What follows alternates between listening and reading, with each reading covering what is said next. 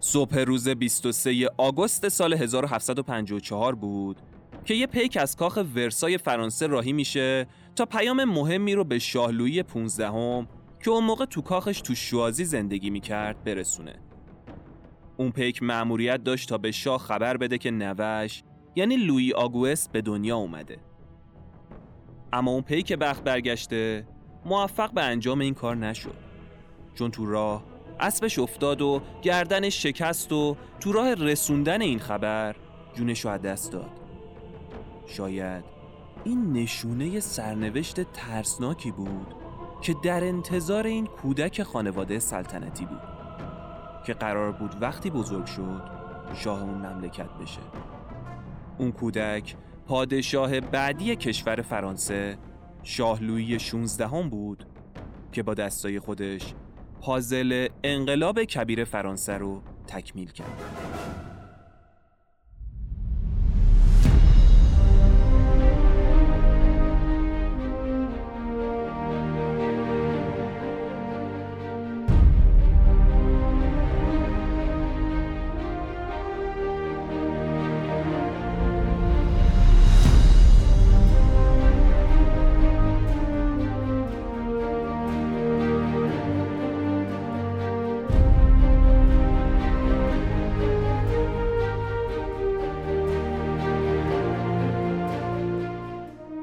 سلام و درود به همراهان عزیز پادکست راف کرده سال نوتون مبارک و امیدوارم امسال سالی بدون بیماری پر از برکت و دلی شاد در انتظارتون باشه.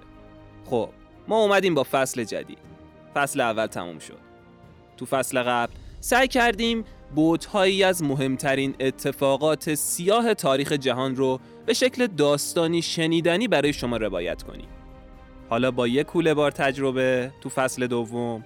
می‌خوایم سراغ رویاهایی تو تاریخ بریم که حقیقت پیدا کردن. رویاهایی که واقعی شدن و تاریخ رو به لرزه در آوردن.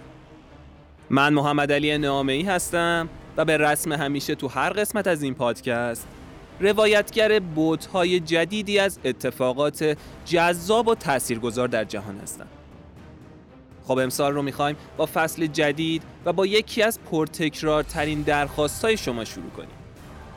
به عنوان اولین قسمت از سال جدید اومدیم سراغ یه انقلاب.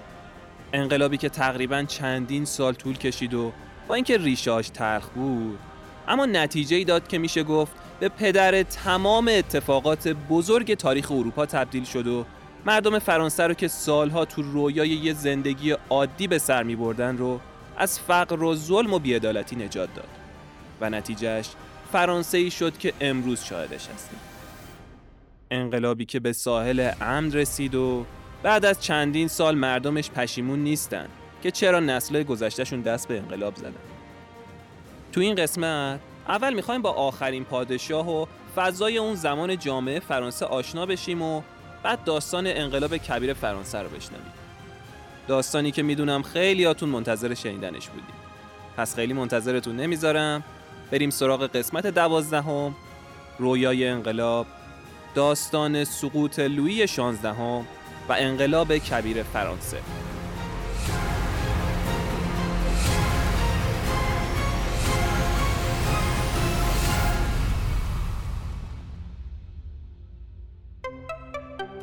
حامی این قسمت سیزپیه. سیزپی ارائه دهنده خدمات پرداخت اینترنتی به کسب و کار است. این روزا شما اگه یه page ساده فروش هم داشته باشید نیاز به یه درگاه پرداخت دارید تا مشتریان شما بتونن مثل آب خوردن پرداختشون رو انجام بدن. با داشتن درگاه پرداخت هم مشتریانتون رو راحت کردید دیگه درگیر پرداخت کارت به کارت و نمی‌دونم آقا عکس رسید بگیر بفرست و این چیزا نمیشن هم قطعا چون پرداخت راحته اون محصول یا خدمتی که ارائه می‌دید راحت تر به فروش می‌رسه و اصطلاحا مشتریان بیشتری رو وارد قیف فروشتون می‌کنید. اینجا سیسپی همون چیزیه که باید باشه. چیکار می‌کنه؟ میاد خیلی راحت بهتون درگاه پرداخت میده. درگاه پرداختی که هم امنه هم پایین ترین کارمز رو تو بین همه درگاه پرداخت داره. درگاه پرداختش هم, هم برای وبسایت هم اپلیکیشن ها و هم page ای اینستاگرام که خوراک این روزاست قابل دریافت و فعال سازیه کافیه وارد وبسایتشون بشید و ثبت نام کنید و درگاه پرداخت خودتون رو فعال کنید. سیزپی کنار درگاه پرداختم کلی امکانات دیگه به رایگان در اختیارتون می‌ذاره. از امکانات گزارشگیری بگیر تا امکان صدور آنلاین فاکتور و دریافت پیامک و کلی چیزهای دیگه. یه بستر امن و مطمئن چه برای کسب و کارهای کوچیک و چه سازمان و شرکت های متوسط و بزرگ. بهتون پیشنهاد می‌کنم اگه هر کسب و کاری دارید و می‌خواید فروشتون رو راحتتر و حرفه‌ای‌تر جلو ببرید حتما به سایت سیزپی سر بزنید و با چند تا کلیک ساده پنل و درگاه خودتون رو فعال کنید. راستی اگه با کد راوکده که تو بخش توضیحات همین اپیزودم قرار دادم ثبت نام کنید ده درصد تخفیفم روی کارمزد تراکنشاتون دریافت می‌کنید دیگه چی از این بهتر آه. خدمات پرداخت اینترنتی سیسپی سال 1774 بود که لوی آگوست که اون موقع فقط 19 سالش بود بعد مرگ پدر بزرگش به عنوان شاه لویی 16 هم به سلطنت رسید. اون خودش رو یکی از اعضای خاندان بربون می‌دونست. دودمان دیرپایی که از خانواده های مهم پادشاهی اروپا و کشور فرانسه و اسپانیا بودن و اعضای اون معتقد بودن که از جانب خداوند فرستاده شدن. لویی هم خب باور داشت که به ارث بردن سلطنت یه حق الهیه که خدا به گردنش گذاشته. این عقیده هم نه فقط بین خود پادشاه ها بلکه بین مردم هم رواج داشت و بهش می‌گفتن حق الهی پادشاهان. طبق این عقیده پادشاه ها حق فرمان روایی خودشونو نه از خواست مردم بلکه مستقیم از خود خدا می‌گرفتن. از اونجایی هم که خدا پادشاه رو انتخاب کرده پس شاه به هیچ کس پاسخگو نبود الا خدا.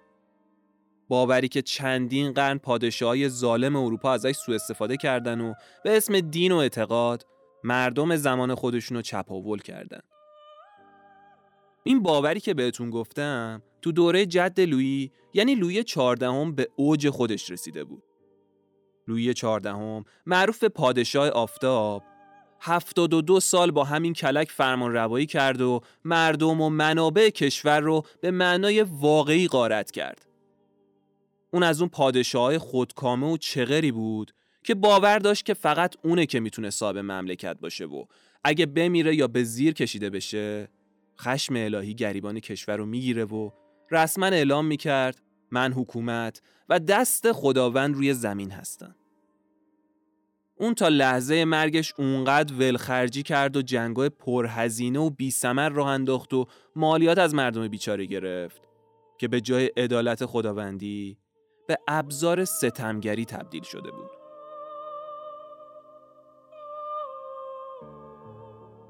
جانشینش یکم بهتر بود اما به شدت آدم سوستونسوری بود. لویی پونزدهم از اون پادشاه ضعیف و نفس بود که همیشه عاشق لذت جویی بود. کاخو پر کرده بود از معشوقا و نور چشمیایی که کارشون این بود که بیشرمانه خزانه مملکت رو خالی کنن. اون به خاطر جنگای پرهزینه و مصیبت باری که بی جهت و بدون کوچیکترین منفعت عقلانی را مینداخت به شدت بین مردم منفور شد. یکی از مهمترینشون یه جنگ هفت ساله بود که هم تو شکست خورد هم چند هزار نفر از مردم فرانسه رو بی سرپرست کرد و هم به واسطه اون مستعمرات خودش یعنی کانادا و هندوستان رو به بریتانیا واگذار کرد. البته که لویه 15 متوجه بود که داره چه بلایی سر کشورش میاره و فرانسه رو به چه بحران بنبستی میکشونه. اما براش مهم نبود و با خودخواهی تمام می‌گفت بعد من بذار اصلا طوفان نوح بیاد. به خاطر همین طرز فکرم نوش سلطنتی رو به ارث برد که تو آستانه ورشکستگی مطلق قرار داشت. اما لویی 16 هم دقیقا تو نقطه مقابل پدر بزرگش قرار داشت و اول یه آدم خوشقلب و خیرخواه به نظر می اومد. از اون آدمایی بود که اون ته ته زنش بیشتر سمت مردم قش می‌کرد تا منافع خودش و اطرافیانش. برخلاف پادشاه قبلی اون آدم خیلی خوش قیافه ای نبود. حدود 168 سان قد داشت و یک کمی هم چاق بود. هرچند چشمای آبی روشن و مو بور پرپشتی داشت اما همیشه خدا چهرش رنگ پریده بود و با مردم سرد برخورد می‌کرد. وقتی که لویی به سلطنت رسید نظم اجتماعی و سیاسی رو به ارث برد که اون زمان بهش می‌گفتن رژیم کهنه یه نظام قدیمی و طبقه بندی شده که طی قرنها تو فرانسه شکل گرفته بود. تو این نظام جامعه به سه گروه اصلی تقسیم می‌شد. هر کدوم از این طبقه ها یه بخشی از مردم رو تو خودش جا داده بود و بالاترین و ارزشمندترین طبقه طبقه اول بود. حالا طبقه اول کیا بودن؟ روحانیون. از کشیشای ساده محلی بگیر تا اسقفای پولدار و راهبای بزرگ جامعه. اون زمان آین کاتولیک مذهب غالب فرانسه بود کلیساها مالک چیزی حدود ده درصد زمینای فرانسه بودن اون زمان طبقه اول به اسم مذهب یکی از قدرت‌های اصلی فرانسه به حساب می اومد. طبقه دوم اشراف و نجیب زاده ها بودن. اشراف هم مثل طبقه اول قدرت داشتن و مثل اونا که کشیش ساده محلی عضوشون بود اینا هم همشون پولدار نبودن.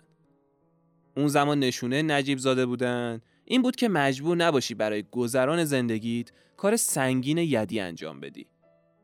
اما خب بودن. اشراف زادهایی که خودشون رو زمینای خودشون کار می‌کردن و تو خونه های روستایی معمولی زندگی می‌کردن. اما خب چون عضو این طبقه بودن پرستیج خودشون رو داشتن و می‌تونستی اونا رو از دهقانای معمولی تشخیص بدی. ارث یا همون اصل و نسب تعیین کننده نجیب زادگی بود. اگه پدر مادر کسی به اشرافیت تعلق داشت اون وقت اون شخص رو هم به عنوان اشراف زاده میشناختن نجیب زاده ها به طور سنتی از قدیم بر اساس ارزش‌های وفاداری، شجاعت، رفتار موقرانه و خدمت به شاه انتخاب می شدن و برای خودشون تو جامعه امتیازایی هم داشتن که حالا جلوتر بهتون میگم چیا بودن. البته اقوام و درباری های شاه هم جزوی از همین طبقه محسوب می شدن. اما طبقه سوم طبقه سوم مابقی افراد جامعه بودن. کسایی بودن که نه عضو روحانیت بودن و نه به اشرافیت تعلق داشتن. دهقانایی بودن که رو زمینای ارباباشون کار می‌کردن و عموما خونوادهایی بودن که اجاره نشین بودن و برای بالا بردن درآمدشون کارهای سنگین یدی انجام می‌دادن و در کل کارگری می‌کردن. این طبقه یا تو روستاها دهقان بودن یا تو شهرهای کارگر عادی. این گروه اگه بخوام از نظر تعداد با روحانیت و اشرافیت مقایسه کنم قطعا خب تعداد بیشتری داشتن. اما هیچ کامیونیتی قدرت یا اختیاری تو فضای اون زمان جامعه فرانسه نداشتن. به مرور از دل همین طبقه سوم یه طبقه جدید به وجود اومد به اسم طبقه متوسط یا بورژوازی. مغازه‌دارا، بازرگانا، کارمندای دولت و متخصصایی مثل حقوقدانا و پزشکا که اجدادشون تونسته بودن با پولی که از دهقانی و کارگری جمع کرده بودن درسی بخونن و برای گذران زندگی کار یدی انجام ندن و خودشونو به بالاترین بخش طبقه سوم جامعه برسونن.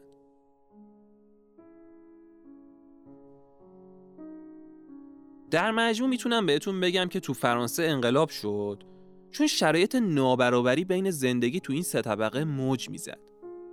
فرانسه تو قرن 18 هم درگیر یه شکاف عمیق بین طبقات ثروتمند و افراد فقیر جامعه بود. تو رأس کشور خانواده سلطنتی و اشراف و روحانیون بودن. وسط هم طبقه بازرگانا و کسبه و پولدارایی که مشتاق اشرافی شدن بودن. غالبا هم مقاما و امتیازات اشرافیت رو میخریدن و از اینکه نتونسته بودن جز طبقه اشراف باشن عصبانی بودن. طبقه اشراف هم از پرداخت مالیات رنگ و بارنگ دولت که جلوتر بهتون میگم معاف بودن و هم عالی ترین سمت های دربار و کلیسا و ارتش مال اینا بود و قوانین کشور همه جوره به نفع اشرافیت تنظیم شده بود. در صورتی که طبقه متوسط چیزی از اونا کم نداشتن و فقط لقب اشرافیت رو یدک نمیکشیدن. و طبقه آخر همون دهقانه و کارگرایی بودن که بیشترین بار مالیاتی کشور رو دوش اونا بود و اغلب تمام روز جون میکندن تا بتونن مالیات های سنگینی که به گردنشونه رو پرداخت کنن و اگه پولی باقی موند باش شکم خودشون و خانوادهشون رو سیر کنن. میشه گفت طبقه اشراف اصولا نفع چندانی برای جامعه نداشتن.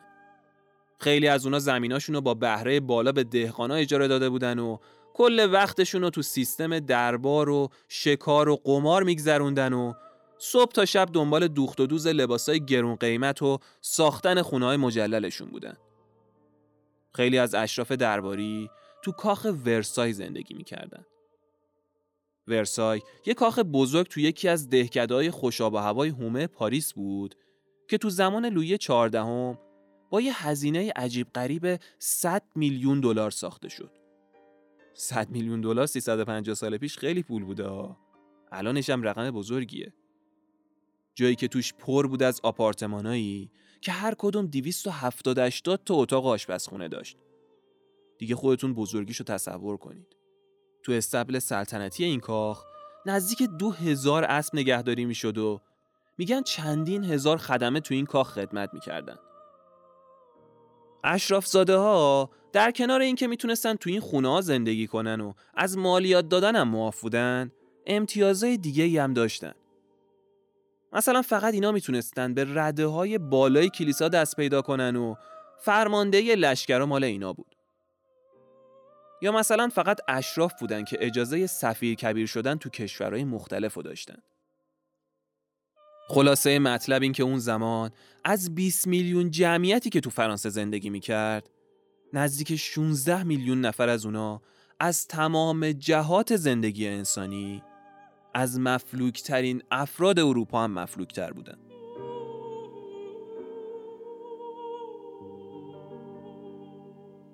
به خاطر سه نسل پادشاهی بیکفایت به اون مملکت اکثر شهرها و روستای فرانسه فقر زده شده بود. تو بعضی نوایی روستایی مردم لباس برای پوشیدن نداشتن. میگن حتی بعضیا از فرط قحطی و گرسنگی مرده هاشونو میخوردن. این دهقانا و در کل طبقه سوم جامعه علا رقم فقر شدید مجبور بودن مالیات های سنگینی به دولت پرداخت کنن. اون زمان دولت انواع و اقسام مالیات های مندرآوردی بود که تعیین کرده بود و از حلقوم خلق الله می‌کشید بیرون. مالیات زمین، مالیات جاده‌های کوهستانی، مالیات گاری، لباس، جابجایی سربازا، مالیات جاده‌های سلطنتی، حتی مالیات بیگاری از زندانیا رو هم از مردم می‌گرفت. یکی از سنگین ترین و نفرت انگیز ترین مالیاتایی که وضع شده بود، مالیات گابل یا مالیات بر نمک بود. فکر کنید دولت هر فرد بالای هفت سال ملزم کرده بود که سالی سه کیلوگرم نمک بابت مالیات نمک پرداخت کنه. نمک اون زمان خب ارزشمند بود دیگه. سرش جنگ ها می‌کردن. یعنی اگه یه خونوار چهار نفر بود مجبور بود هر سال مبلغی معادل 25 روز کاری خودش رو برای مالیات نمک پرداخت کنه. حالا چه نمک نیاز داشت یا نداشت فرقی نمی‌کرد. دقت کنید که این فقط یکی از مالیات ها بوده. اون مالیات های رنگ و بارنگی که بهتون گفتم هم بذارید روش. یعنی عملا در مجموع هر فرد بین 60 تا 80 درصد درآمد سالیانش رو باید مالیات می‌داد بدون اینکه خدماتی دریافت کنه. یا مثلا یکی دیگه از مالیات های ابلهانه که از دهقانا می‌گرفتن مالیات غذای کبوترای اربابای ملک بود که اونم باید دهقانا پرداخت می‌کردن. خندهدار ماجرا هم این بود که عوام نمی‌تونستن کبوتر نگه دارن و این حق فقط مال اربابا و زمیندارا بود. تازه دهقانای بیچاره علاوه بر اون همه مالیات باید یک دهم محصول هر سالشون رو هم به کلیساها و روحانیت میبخشیدن. این دیگه واقعا تیر خلاص بود به جون و زحمت دهقانا و مردم عادی. دادن این مالیات ها برای مردم سختتر می‌شد وقتی یادشون میافتاد اشراف از پرداخت این همه مالیات معافن. کلیسا که هم ثروتمند بود و اعمال قدرت داشت مالیاتی پرداخت نمی‌کرد. تهش هر پنج سال یه بار لطف می‌کرد یه کمکی به دولت می‌داد. اونم انگار یه تیکه گوش رو پرت کنی بین یه مش کفدار. اصلا به مردم چیزی نمی‌رسید. اشراف هم که تکلیفشون روشن بود. مالیات نمی‌دادن هیچ از خزانه هم حقوق می‌گرفتن.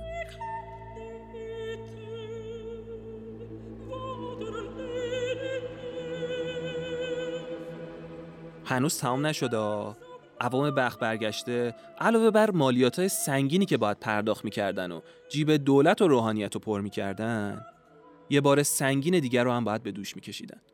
اونم خدمت نظام وظیفه بود. طبق قانون فرانسه فقط عوام ملزم بودن برای خدمت نظام قره کشی بشن و هر کجا که شاه اونا رو بفرسته براش بجنگن و جونشون رو کف دستشون بذارن. اونقدرم بهشون حقوق ناچیزی می‌دادن که حتی باش نمی‌شد یک سوم مالیاتایی که به گردنشونه رو صاف کنن. حالا با این چیزایی که براتون تعریف کردم دیگه خودتون تصور کنید مردم تو چه وضعیتی تو فرانسه زندگی می‌کردن. اونا به خاطر کوچیکترین تخلفی تو پرداخت مالیاتاشون با مجازات های سنگینی روبرو می شدن و از اونجایی هم که عضو طبقه سوم جامعه بودن هیچ ارگان و سازمانی نداشتن که در برابر ظلمی که داره بهشون میشه احقاق حق کنه. خب طبیعی بود که تو همچین جامعه ای خشم و نفرت مردم نسبت به دربار و دولت و روحانیت هر روز بیشتر بشه. اون زمان یه ضرب المثل بین مردم عادی میچرخید که مفهومش این بود. روزی که ما مردم عادی شکم آخرین پادشاه رو با دل و روده آخرین کشیش پر کنیم روز آزادی ما خواهد بود. ضرب المثلی که برای خیلی از حکومت‌های امروزی هم تحمل برانگیزه.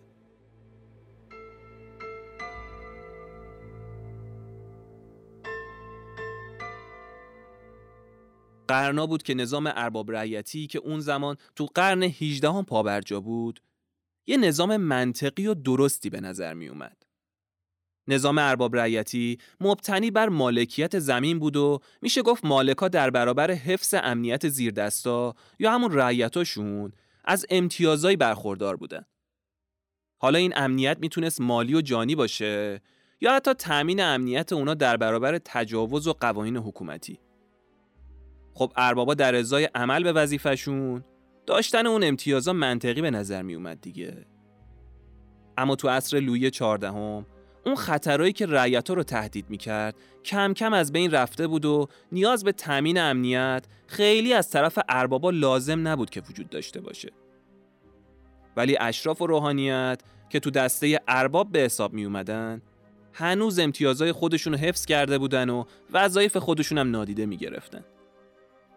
امتیازایی که دیگه حالا با اصول برابری مغایرت داشت.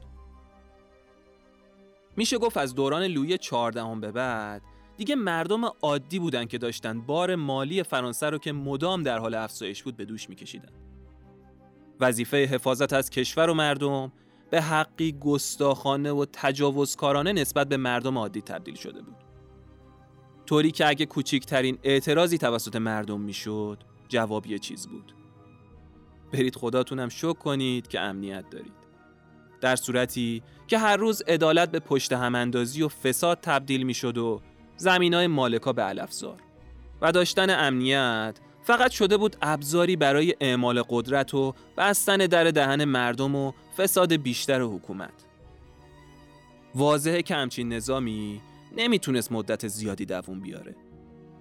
تو دهه 1780 بحران مالی فرانسه روز به روز بیشتر می شد و تورم به شکل افسار ای بالا می رفت. و این یعنی هر روز قیمت اجناس گرونتر می شد بدون اینکه دستمزدها بالا بره. و خب پشت سرش نرخ مالیات ها رو هم افزایش می‌دادن.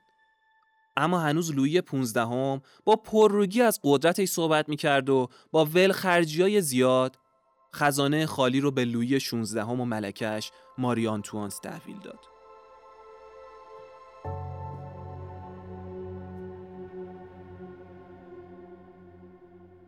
اواخر قرن 18 هم بود و مردم کم کم داشتن با اصطلاحاتی مثل حقوق بشر و حقوق شهروندی آشنا می شدن. اونا پی بردن که باید خودشونو شهروند به حساب بیارن. افرادی با حقوق و در عین حال مسئولیت هایی نسبت به کشورشون. نه رعیتایی یه پادشاه خودکامه که می‌تونست اراده خودشو به اونا تحمیل کنه. این اصطلاحات رو هم اون زمان یه فیلسوف معروف به اسم ژان ژاک روسو بین مردم جا انداخت. اون از مفهوم قرارداد اجتماعی بین حکومت و مردم صحبت می‌کرد. ژان ژاک تمام داراییش رو خرج کرد که مردم عادی رو از این مفهوم آگاه کنه که حکومت کنندگان و حکومت شوندگان باید از حقوق یکسانی برخوردار باشن همچنان که مسئولیت خاصی رو هم بر عهده می‌گیرن ژان معتقد بود شهروندا باید بپذیرند که از قوانین عادلانه حکومت پیروی و از حکومت پشتیبانی کنن. از اون طرف هم حکومت قبول کنه که به حقوق شهرونداش احترام بذاره و از حقوق شهروندی محافظت کنه و در برابر هر نوع تجاوزی هم از مردم دفاع کنه. همین اصطلاح به ظاهر ساده شد جرقه تو ذهن مردم عادی که حرفش درسته ها حرفش حقه. چرا فقط ما باید به وظایفمون عمل کنیم؟ پس دولت و اشرافزاده ها و روحانیون چه نقشی تو جامعه ما دارن اینا همه سوالایی بود که هر روز داشت بین مردم عادی رواج پیدا می‌کرد و اونا رو داشت کم کم از اون خواب زمستونی بیدار می‌کرد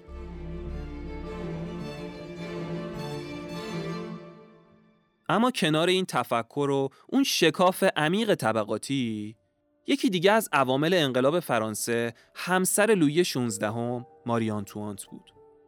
زنی که به قول توماس جفرسون بنیانگذار آمریکا که اون موقع به سفارت فرانسه منصوب شده بود اگه نفوذ ملکه نبود شاه می‌تونست اصلاحات لازم رو به هر طریقی که شده انجام بده و سیستم پادشاهی رو حفظ کنه اما شاه ملکه ای داشت که از هر جهت شخصیتی برعکس اون بود و به اراده ضعیف و خوی بزدلانه شوهرش نفوذ مطلق داشت.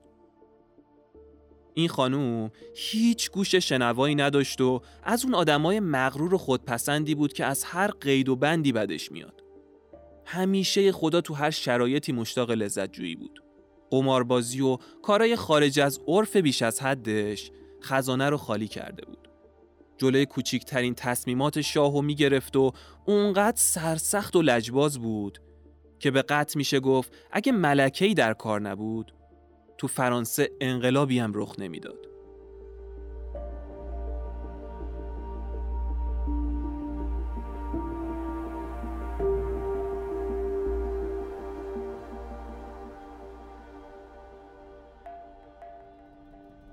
تقریبا اواخر سال 1788 بود که اولین جرقای انقلاب زده می‌شد. مردم شدیداً به تنگ اومده بودن و تو هیچ کدوم از تصمیمات دربار نفع و راحتی مردم دیده نمی‌شد. هر تصمیم مساوی بود با یه هزینه تراشی جدید و هر هزینه تراشی جدیدم یعنی گرفتن مالیات بیشتر از مردم. به قول معروف دیگه مردم رگ نگرفته ای نداشتن که بشه ازش خون گرفت. حتی تو بین اشراف نفرت از شاه و به خصوص ملکه بالا گرفته بود.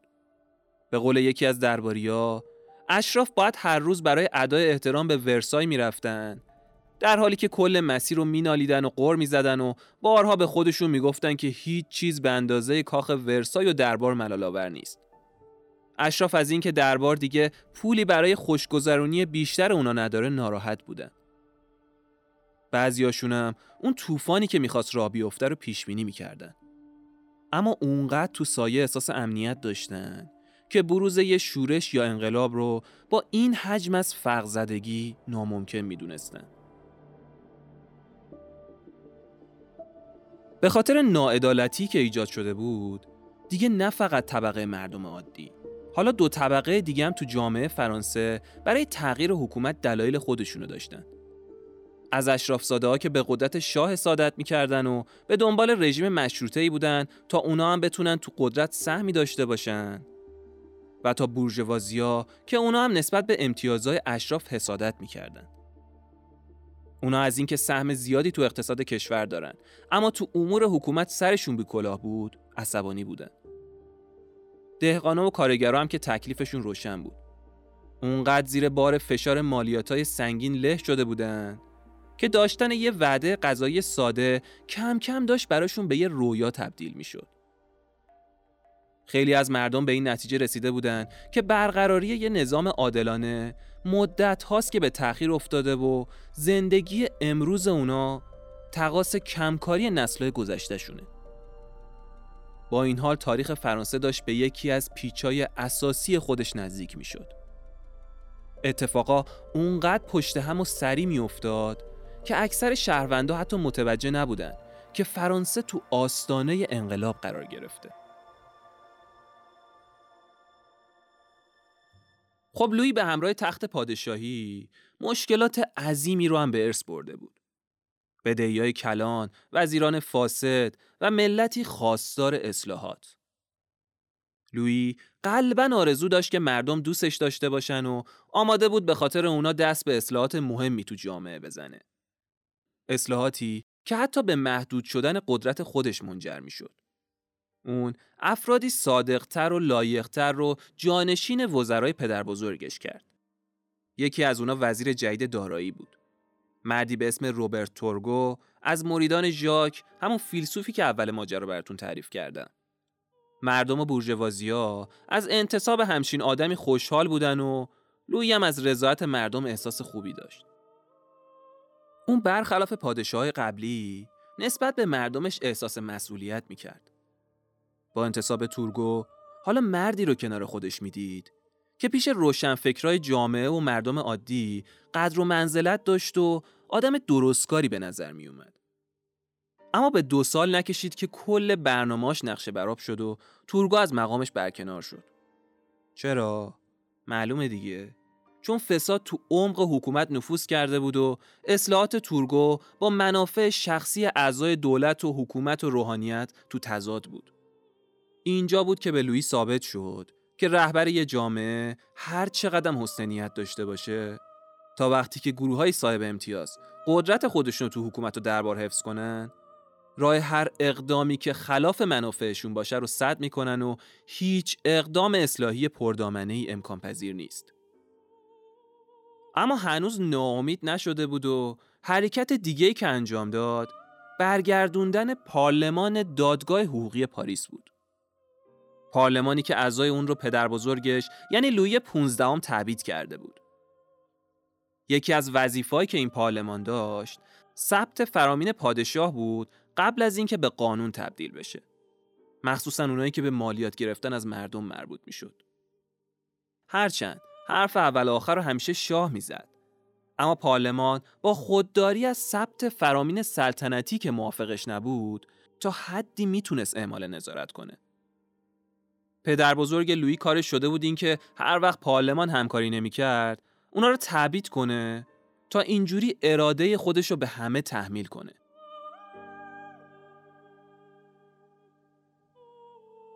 انتصاب وزرای جدید و برگردوندن اون پارلمان حقوقی همه نشونه حسنیت پادشاه جدید و آغاز یه عصر نو تو فرانسه بود. همین چند تا کار نمایشی داشت روزنه امید رو تو دل مردم روشن می‌کرد. اما این امید خیلی طول نکشید. یکی از اولویت های لویی برطرف کردن بحران مالی بود و برای همین تورگو رو انتخاب کرده بود. اما معلوم بود که وزیر جدید دارایی مورد توجه درباریا نیست. اصلاحات پیشنهادی تورگو از برداشتن موانع سر راه تجارت و صنعت بود تا وضع مالیات بر درآمد اشراف و کلیسا و باز توزیع قلات مازاد بین مردم. چیزایی که همه با منافع دربار و کلیسا منافات داشت و باعث خشم اشراف و روحانیت شد. اونقدری که شاه و مجبور کرد تا اونو برکنار کنه. بعد اون ژاک نکر میلیونر سوئیسی رو جانشین تورگو کرد. نکرم تلاش کرد جلوی ولخرجی های دربار رو بگیره و اونم با این کاراش اشراف و دشمن خودش کرد. نکر وقتی دید فقط داره وقت خودش رو تلف می‌کنه و اشراف نمی‌ذارن که کاری از پیش بره خودش استعفا داد و رفت پی کارش. چند روز بعد شارل الکساندر دوکالون جایگزین اون شد.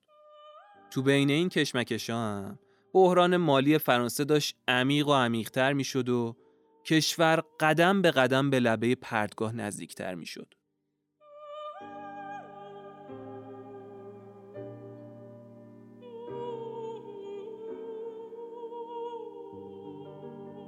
با نزدیک شدن به انقلاب باز پرداخت بهرهایی که دولت بابت وامایی که از کشورهای مختلف گرفته بود حدود 70 درصد بودجه بود که دولت هزینه می‌کرد.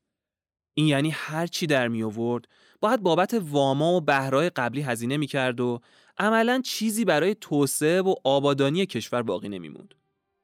کالون وزیر جدیدم تنها راه برون رفت از این اوضاع رو مساوات مالیاتی می‌دونست.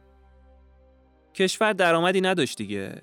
درآمدش فقط مالیات بود و یک کمکی صادرات محصولات کشاورزی که اونم تو دهه آخر به خاطر قحطی و سوء مدیریت به صفر رسیده بود. وزیر جدید به هر دری می‌زد نمی‌تونست اشراف و روحانیت رو وادار کنه که مثل مردم عادی مالیات بدن. اونقدر به اونا فشار آورد تا بالاخره کالونم برکنار کردن.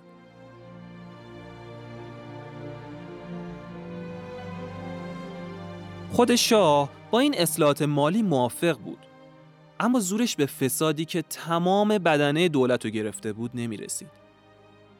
لویی که تأسف می‌خورد مثلا شاه مملکته ولی به خاطر فساد دربار ذره قدرت اجرایی نداره دستور میده تا مجلس عمومی طبقاتی دوباره شروع به کار کنه. مجلسی که از هر سه طبقه درش عضو داشت و حدود 175 سال یعنی از دوران لوی 13 هم به بعد بود که تشکیل جلسه نداده بود. مجلسی با نهاد قدیمی که قبل از پیدایش سلطنت فرانسه تأسیس شده بود و یه شورای تصمیم گیری بود که نفع همه طبقات درش رعایت می‌شد. لویی می‌دونست با فراخوندن این مجلس داره عملا قبول می‌کنه که قدرتش مطلق نیست. اما دیگه چاره ای براش نمونده بود. اعتراضا کم کم داشت به کل پاریس و شهرهای اطراف کشیده می‌شد و لویی اگه کاری نمی‌کرد مطمئن بود که عاقبت بدی در انتظارشه. عاقبتی که بالاخره عملی شد.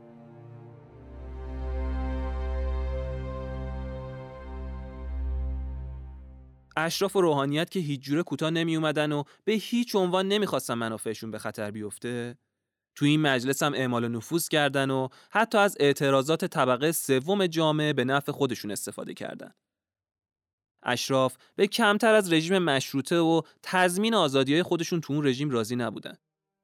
لویی باز می‌بینه تو مجلسی که با هزار کلنجار خودش راضی کرده بود تا دوباره را بیفته بازم طبقه اشراف درش برتری دارن و دارن با پرروگی یه سری قوانین رو تصویب می‌کنن که فقط نفع قشر اشراف جامعه درش دیده شده و مردم درش نفعی ندارن. هدف لوی از راه اندازی اون مجلس این بود که حرفای قشر طبقه سومم شنیده بشه و مردم تو تصمیم گیری های کلان مملکت شرکت داده بشن. اما فساد و اعمال نفوذ اونقدر تو گوشه گوشه دولت نفوذ کرده بود که جایی برای مردم وجود نداشت.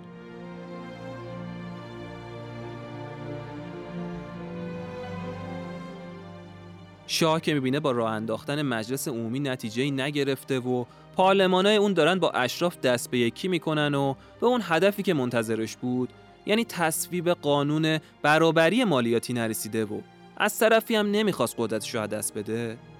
یه شبه دستور میده که همه اعضای پارلمانای اون مجلس رو دستگیر کنن و اینطوری دوباره تو ماه می سال 1788 مجلس منحل میشه و مردم عادی که حتی تو اون مجلس حق رأی نداشتن اما به داشتن همین مجلس دلخوش بودن اعتراضای شدیدی تو کل کشور را میندازن اعتراضایی که مدتی بود با راه اندازی مجلس عمومی آروم گرفته بود اشراف عملا داشتن با دست به یکی کردن با اعضای مجلس که اونا هم از اشراف و روحانیت بودن علیه سلطنت مطلقه فرانسه قد علم می‌کردن و تو این مبارزه طبقه سوم جامعه رو هم درگیر کردن. اما درگیر کردن اونا به خاطر مردم نبود.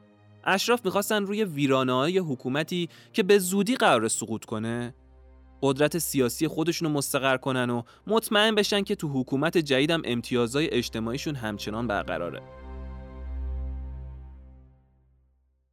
خلاصه که اتحاد ساختگی بین اشراف و طبقه سوم بالاخره شاه و شکست میده و اونو از موضعی که داشت برمیگردونه و همه طرحهای اصلاحی تصویب شده مثل وضع مالیات بر اساس درآمد هر فرد و ملغا می‌کنه و مجلس عمومی دوباره سر جاش برمیگرده. حالا اشراف هم مجلس عمومی فرانسه رو تحت کنترل داشتن و همین حس رو پیدا کرده بودن که به هدف خودشون رسیدن و قدرت شاه داره مهار میشه. اما نمی‌دونستن با این اتحاد ظاهری نیروهایی رو از بند آزاد کردن که به زودی جامعه فرانسه رو برای همیشه تغییر میدن. اون نیروها همون طبقه سوم بودن که حالا وارد صحنه شده بودن. مردم عادی به کمک اشراف جرأت کرده بودن تو خیابونا دست به اعتراض بزنن و تو مجلس حضور هرچند تزیینی داشته باشن. تو اون سالا خزانه کاملا خالی شده بود. شاید فقط برای چند ماه پول برای گذران کشور تو خزانه وجود داشت. مردم از این اوضاع خسته شده بودن. می‌دیدن که حتی حقوق سربازا هم داده نمیشه و هر روز کشور داره از طرف همسایه‌هاش تهدید میشه. رکود اقتصادی کل فرانسه رو درگیر کرده بود و بیکاری شده بود یکی از مشکلات اصلی کشور. آرت کمیاب شده بود و همین باعث گرون شدن نون و نایاب شدن اون شده بود. نونی که اون زمان وعده اصلی مردم و حتی اشراف به حساب می اومد. جریان انقلاب تو بهار سال 1789 بود که مردم گرسنه و عصبانی فرانسه مدعی میشن که اشراف دارن قلات احتکار می‌کنن و همین اتحاد بین اشراف و مردم رو به یه خشم عمومی تبدیل می‌کنه و چشماشون رو به واقعیت پشت پرده اشراف باز می‌کنه. از طرفی هم مجلس عمومی که قرار بود هر سه طبقه جامعه درش یکسان حق رأی داشته باشن افتاده بود دست اشراف و کلیسا و طبقه سوم کاملا نقش تزینی توی این مجلس پیدا کرده بودن. کار به جایی رسیده بود که وقتی مجلس عمومی برگزار می‌شد نقاشا و اونایی که مجلس رو مستند می‌کردن افراد این طبقه رو نه تو نقاشی ها می آوردن نه حرفاشون رو مستند می‌کردن در ظاهر مجلس عمومی طبقاتی دایر بود اما عملا تصمیمی برای مردم گرفته نمی‌شد و فقط اشراف داشتن پشتم قوانین رو تصویب می‌کردن که به نفع خودشون و روحانیت بود.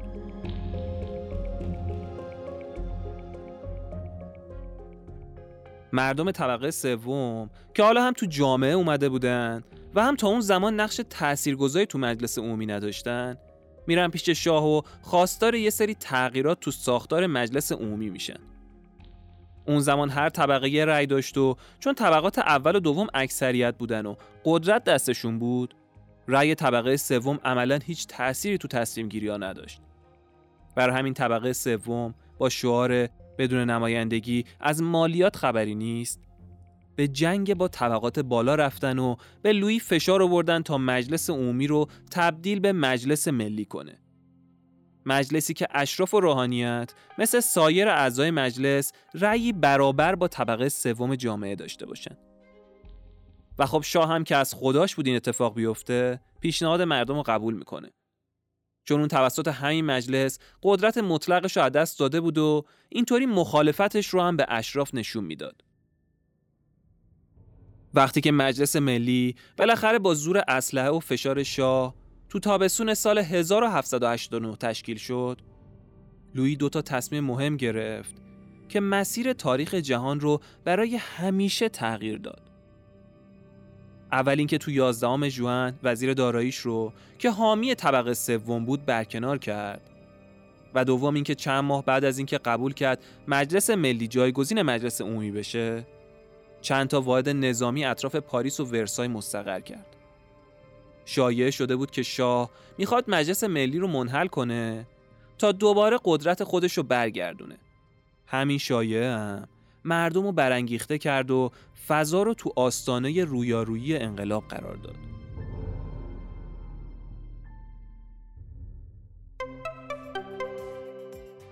می‌خوام یه پادکست باحال در مورد تکنولوژی و فناوری های آینده رو بهتون معرفی کنم. پادکست آینده نزدیک. پادکستی که با این ایده شکل گرفت که تو آینده نچندان دور زندگی ما آدما قرار چه شکلی بشه. از گردشگری فضانوردی تا تراشه های مغزی و گوشتای آزمایشگاهی با همون صحبت می‌کنه. از اینکه نانو ربات چیه و چطور آیندگان ما تو سکوت صحبت می‌کنه. باحاله نه؟ پس اگه شما هم مثل من عاشق دونستن اینجور چیزایین این همون پادکستیه که باید به این سر وقتش این پادکست رو می‌تونید با صدای دوست خوبم بابک معمار از همه نرم افزارهای پادگیر بشنوید پادکست آینده نزدیک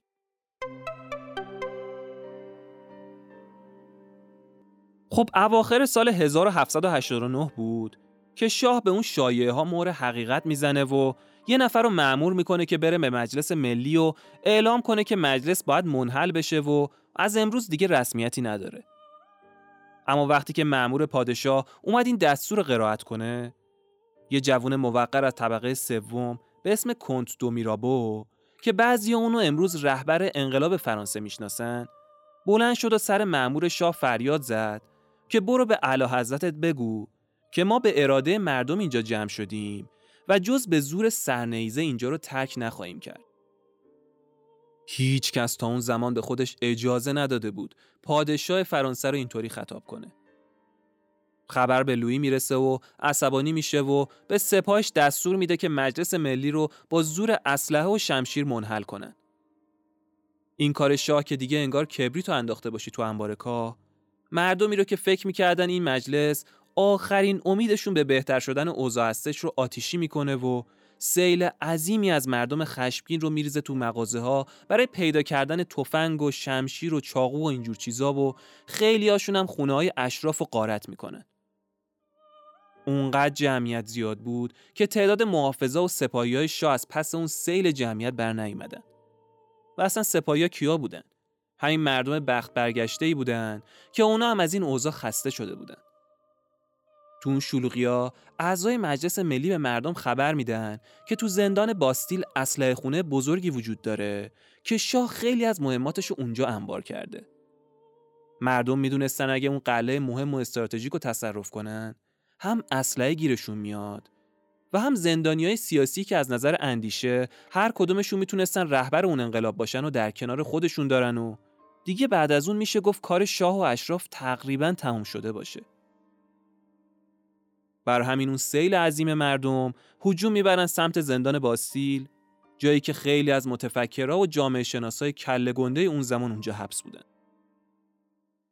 زندان باستیل اون زمان یکی از نمادهای خودکامگی و ستمشایی سلطنت بود. جمعیت زیاد مردم باعث میشه قله به دست مردم بیفته و مردم هم زندانیا رو آزاد کنن و اسلحه خونه رو خالی. بعدش هم خوشحال میرن به سمت خیابونای پاریس و تقریبا تمام خیابونای اصلی رو قرق می‌کنن. حالا قدرت دست مردم بود. فردای اون روز نمایندای مجلس ملی دوباره تشکیل جلسه میدن و تصمیم بزرگی می‌گیرن. اونا تصمیم می‌گیرن به کمک همون روشنفکرها و جامعه شناسایی که آزاد کرده بودن طرحی رو آماده کنن که اصول روشنگری و حقوق بشر و شهروند درش رعایت شده باشه. تو این سند قرار شد ایده ها اینطوری بیان بشه که مردم آزاد به دنیا میان و آزادم زندگی می‌کنن. هیچ فرد یا خاندانی نباید به کسی برتری داشته باشه. مردم تو داشتن حقوق اجتماعی با هم برابرن و هدف همه اتحادیه سیاسی باید حفظ حقوق طبیعی بشر باشه و هیچ کس و هیچ سازمانی نمی‌تونه قدرتی رو اعمال کنه که مستقیما از طرف مردم خواسته شده نباشه. مجلس ملی تصمیم می‌گیره که به امتیازهایی که به روحانیون و اشراف داده بود پایان بده. بعضی از مالیات های دهقانا رو لغو می‌کنه، زمین های کلیسا و اشراف رو هم که به علفزار تبدیل شده بودن رو بین دهقانا تقسیم می‌کنه. و به این ترتیب اونچه که به حقوق بشر معروف بود با تصمیمات جدید مجلس عملا پا به عرصه وجود می‌ذاره. سپاهیایی هم که اکثرا از جنس خود مردم بودن به مردم عادی ملحق میشن و تو این تصمیمات پا به پای مجلس ملی تو عملی شدن بهتر این تصمیمات کمک می‌کنه. تقریبا از اواخر سال 1790 دیگه مردم عادی حکمران واقعی فرانسه شده بودن و پادشاه هم فقط نماینده و خدمتگزار اونا به حساب می اومد. مردم همزمان با فتح قلعه باستیل تمام شوکت و قدرت شاه و پایین کشیده بودن و با قوانینی که ابتدای سال بعد وضع کردن قدرت رو از پادشاه گرفته.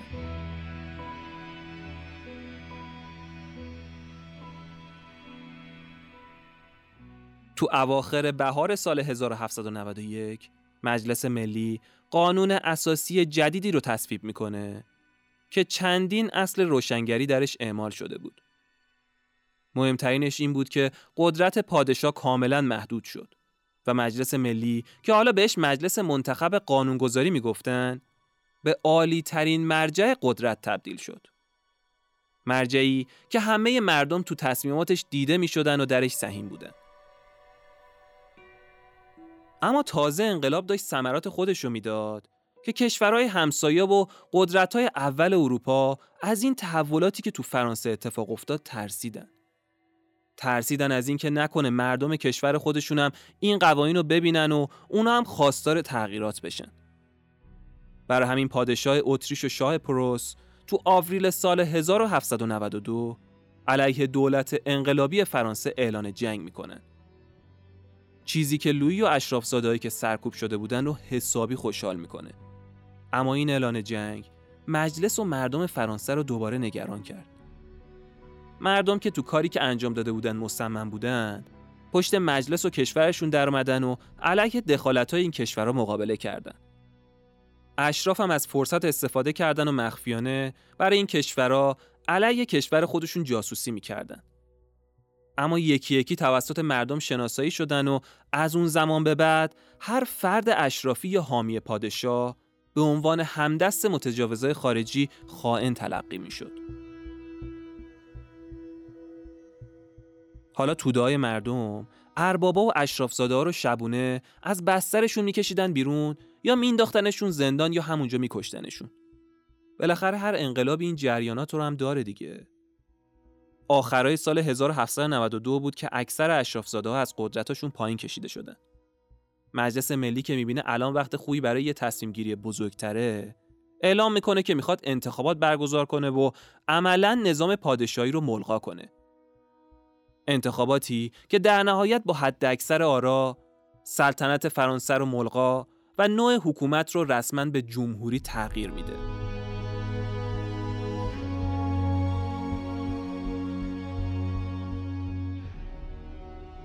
اما عاقبت شاهلویی 16 و ملکش چی میشه؟ بعد از تغییر نظام حکمرانی، مجلس منتخب لویی رو به جرم توافق با اتریش و پروس متهم می‌کنه و مردم اونو همسرش رو تو سال 1793 به اعدام محکوم می‌کنن و تو ملع عام سر از بدنشون جدا می‌کنن. تمام مردم فرانسه تنها و تنها یک هدف رو دنبال می‌کردن. هر آنچه به گذشته مربوطه باید ریشهکن و نابود بشه. تصمیمی که تو هر انقلابی تر و خشک و با هم میسوزونه.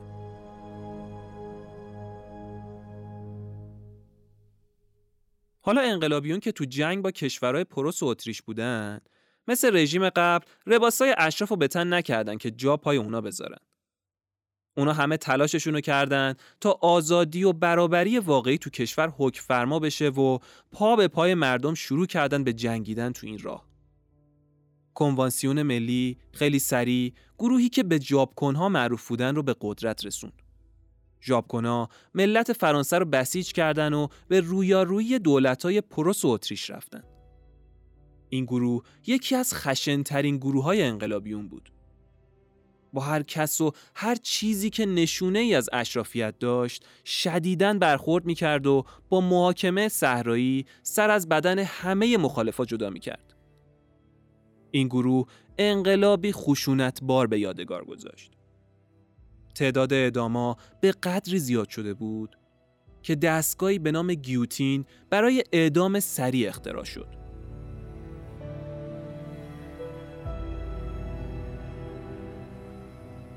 تو سراسر کشور دادگاه انقلابی تشکیل شد که هر روز از صبح تا غروب حکم مرگ هزاران انسان رو اجرا می کرد و محکومات تو میدونای اصلی شهر با گیوتین اعدام می شدن. رهبرای این توده‌های خشمین انقلابی که به کمک مجلس قدرت گرفته بودند دوتا از چهرهای عجیب و موندگار تاریخ بودن. اسم یکیشون دانتون بود از اون خطیبای پرشور و جسوری که سخنرانی های تندی علیه پادشاه و اشرافیت می‌کرد و ماکسیمیلیان روبسپیر که تو نقطه مقابل دانتون قرار داشت و یه حقوقدان خشک و سردمزاج بود و مثل دانتون اهل سخنرانی و حرف زدن نبود. اما هر دو از اشرافیت بیزار بودن و تقریبا هر کسی که بویی از اشرافیت برده بود رو زنده نگه نمی داشتن. دوران اعدامای انقلابی فرانسه که از اون به دوران وحشت یاد می‌کنن توسط همین دو نفر عملی شده بود و همیشه حتی تا همین امروزم تنها نقطه حمله مخالفای این انقلاب بوده. جابکنا توی دوره 15 ماهه حکومت خودشون تونستن حدود 20 هزار نفر رو گردن بزنن. حالا تو فرانسه شکلی از برابری به وجود اومده بود. تقریبا تو اون 15 ماه هیچ کس در امان نبود. نه اشراف، نه مردم معمولی، نه گناهکارا و نه بیگناها.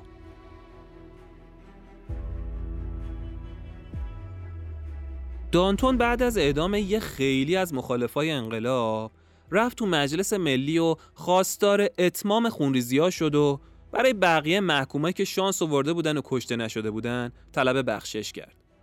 اما روبسپیر که روحیه آتیشی تر از اون داشت از حرف دانتون تعجب کرد و تو جواب بهش گفت که فقط یه جنایتکاره که می‌تونه برای بقیه جنایتکارا طلب بخشش کنه و تو همون مجلس دستور اعدام دانتون رو صادر کرد. روبسپیر که انگار تبدیل به یه ماشین کشدار تو فرانسه شده بود توی یکی از سخنرانیاش اعلام می‌کنه که اعداما تازه شروع شده و دشمنای آزادی مردم هنوز تو گوشه کنارای این کشور کمین کردن و باید اعدام بشن. این سخنرانی روبسپیر همه رو ترسوند. طوری که مجلس با یه اقدام سریع خود روبسپیر رو محکوم کرد و سرش رو به تیغ گیوتین سپرد. با مرگ روبسپیر تقریبا دوران اعدامای انقلابی هم تموم شد. حالا دیگه خیلی از اشراف از کشور فرار کرده بودن و تمام دارایی‌های کلیسا دست مردم بود.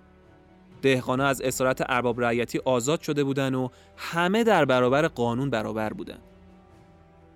تو این دوران بود که تاثیر انقلاب فرانسه فراتر از مرزا رفت و سوئیس و بلژیک هم تو همون سال طبق آموزهای روشنگری و حقوق بشر قانون اساسی خودشون رو تغییر دادن. انقلاب کبیر فرانسه دنیا رو لرزوند. سلطنت و رژیم کهنه رو ملغا کرد و نظم اجتماعی و سیاسی جدیدی رو تو تاریخ جهان ایجاد کرد. اما انقلابای پیاپی تو فرانسه ادامه پیدا کرد. جمهوری دوم فرانسه طی انقلابای سال 1848 ساعت روزانه کار رو کمتر کرد و حق رأی رو هم اصلاح کرد. انقلابای پیاپی که بعد از انقلاب کبیر رخ داد، فرانسه رو به جمهوری پنجم رسوند که نظام سیاسی حال حاضر این کشوره.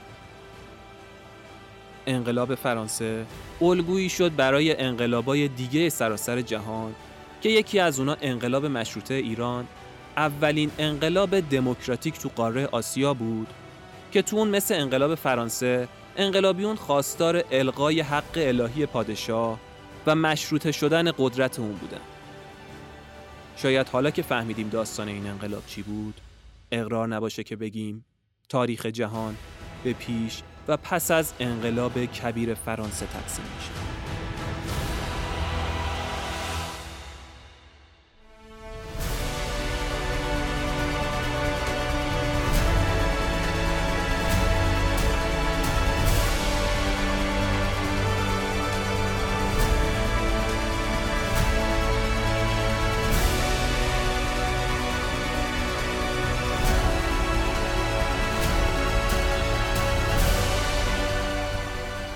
چیزی که شنیدید اولین قسمت از فصل دوم پادکست راف کرده بود. ممنون که تا این آخر همراه ما بودید و پا به پای ما ما رو دنبال می‌کنید. ما تو این فصل هم سعی می‌کنیم مثل فصل گذشته با مطالعه منابع مختلف که همیشه منابع رو تو بخش توضیحات هر اپیزود می‌ذاریم معتبرترین روایت ها رو برای شما عزیزان تعریف کنیم. همونطورم که می‌دونید تولید هر قسمت از رافکده حاصل چندین هفته تلاش و مطالعه است. اگه خواستید از ما حمایت کنید، پادکست رافکده رو از طریق پست و استوری اینستاگرام یا هر روش دیگه‌ای که بلدید به بقیه هم معرفی کنید و در موردش صحبت کنید. این کار شما بزرگترین کمک به من و تیممه تا هر قسمت رو با قدرت بیشتری برای شما عزیزان تولید کنید. ضمناً مثل همیشه سپاسگزار اون دسته از شنونده های عزیزم هستم که تو قسمت قبل از ما حمایت مالی کردن. اگه شما هم خواستید از ما حمایت مالی کنید لینک اون رو تو بخش توضیحات اپیزود گذاشتم. یا می‌تونید به وبسایت رافکده مراجعه کنید. ممنون از مجموعه خدمات پرداختی سیسپی حامی این قسمت از رافکده و سپاس فراوان از شما عزیزان دل که همیشه ما رو حمایت می‌کنید و در کنار ما هستید. مجدد سال جدید رو به همتون تبریک میگم و امیدوارم امسال همون سالی باشه که منتظرش بودید. به امید دیدار بعدی محمد علی نامی فروردین ماه 1401